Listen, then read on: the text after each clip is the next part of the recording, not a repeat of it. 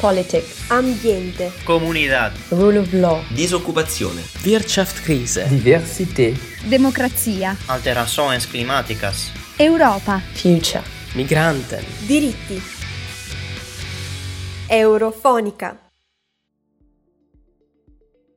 La terra è tremata fino a Cipro. A Damasco la gente è uscita di casa pensando ad un terremoto. Tutti hanno paura, si sa che una scossa sismica è il preludio di altre mille piccole scosse di assestamento che terranno tutti con il fiato sospeso per l'intera serata. Scende il sole, eppure le nuove scosse non arrivano. La terra è ferma, immobile, come se in realtà la scossa delle 18.08 fosse stato uno scherzo. Due minuti dopo a Beirut tutto tace, i rumori sono vattati, persi nella polvere che si sta depositando sugli edifici distrutti per chilometri, nell'aria irrespirabile che sa di bruciato, e negli occhi increduli dei sopravvissuti davanti alla desolazione lasciata dall'esplosione del deposito di nitrato di ammonio nel porto della capitale.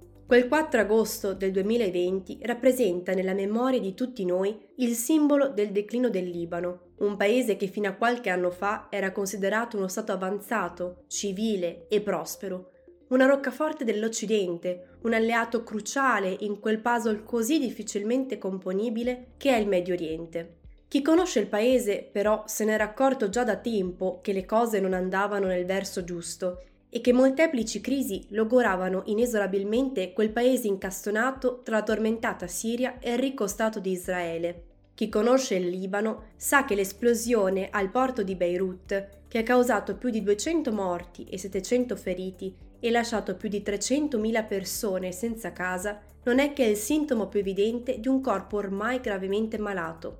La prognosi, una malattia autoimmune e un virus che ha attaccato il sistema immunitario, peggiorati da cattive abitudini di vita. Insomma, cause interne ed esterne. Non importa quale sia stato il fattore scatenante o chi abbia inferito maggiormente sul corpo, perché la verità è che ormai le problematiche sono tra loro inestricabili. Ma andiamo con ordine. La Banca Mondiale ha affermato che oggi il Libano sta vivendo una delle più gravi crisi economiche che si siano viste nel mondo dagli anni 50. Tra il 2018 e il 2019, infatti, il debito pubblico del Libano è cresciuto vertiginosamente, rendendo il default dello Stato sempre più probabile. Il settore bancario, prestando soldi al governo, si è trovato senza risorse e senza liquidità, lasciando i cittadini di fatto privi di denaro e senza denaro sono calati i consumi e senza consumi è morta l'economia. Un colpo di grazia è stato inferto dalla pandemia, che ha rallentato gli scambi e messo in crisi le catene del commercio globale. Il Libano non ha potuto nulla davanti al mondo che si fermava a causa di un virus invisibile che ha colpito tutti. La crisi ha ridotto l'80% del paese in povertà e oggi ben il 41% non riesce a trovare cibo con cui sfamarsi. Ed ecco individuata la seconda malattia. In Libano non c'è cibo e soprattutto non c'è grano. Il governo di Beirut non ha mai promosso un piano per garantire un approvvigionamento alimentare alla popolazione, importando la maggior parte della farina da Ucraina e Russia, i granai d'Europa. Sono sicura avete già capito dove oggi sorge il problema. La guerra ha bloccato l'esportazione di questo nuovo oro, lasciandosi dietro un paese affamato e denutrito. Le uniche scorte del paese si trovavano nel porto della capitale e sono state distrutte con l'esplosione di due anni fa. Al quadro descritto va aggiunta la totale o quasi mancanza di energia elettrica nel paese a causa dell'instabilità geopolitica regionale, l'assenza di un sistema giudiziario funzionante che insabbia la corruzione delle elite e un forte malcontento che ha portato numerose proteste in piazza, che a molti hanno ricordato le primavere arabe.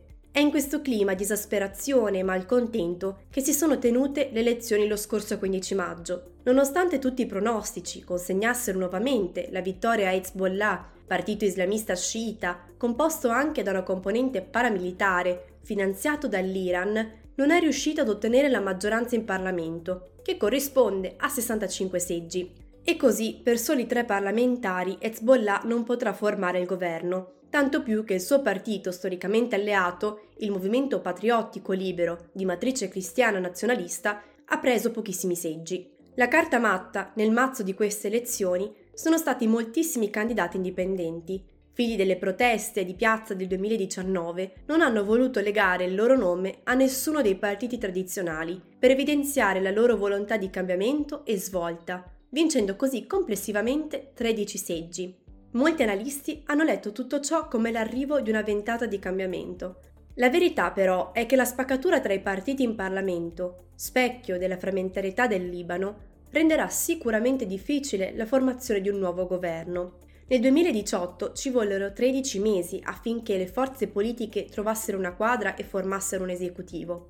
Ma il Libano, il nostro malato, 13 mesi di vita ce li ha? Come è evidente, la prognosi è grave. Molti temono che Hezbollah ricorra alla violenza e alle armi per vincere la concorrenza degli avversari politici, oppure che il conflitto contro Siria o Israele venga riacceso per impedire la formazione di un governo loro ostile. Il quadro si ingrigisce se consideriamo che Gheorghi Hovelny, capo della missione di osservazione elettorale dell'Unione Europea alle elezioni legislative in Libano, ha affermato che nelle settimane precedenti il voto si sono osservate pratiche clientelari e compravendita di voti, aggiungendo poi a denti stretti che, nonostante la libertà di stampa sia stata rispettata, non tutti i candidati hanno goduto di una copertura mediatica paritaria. E a proposito dell'Europa, a Bruxelles si è rivelato davvero complesso dare sostegno al Libano. Dopo la visita in tempo zero di Macron in occasione della tragedia di Beirut, guiderò la ricostruzione, ci sarà una conferenza internazionale, ma basta corruzione, diceva.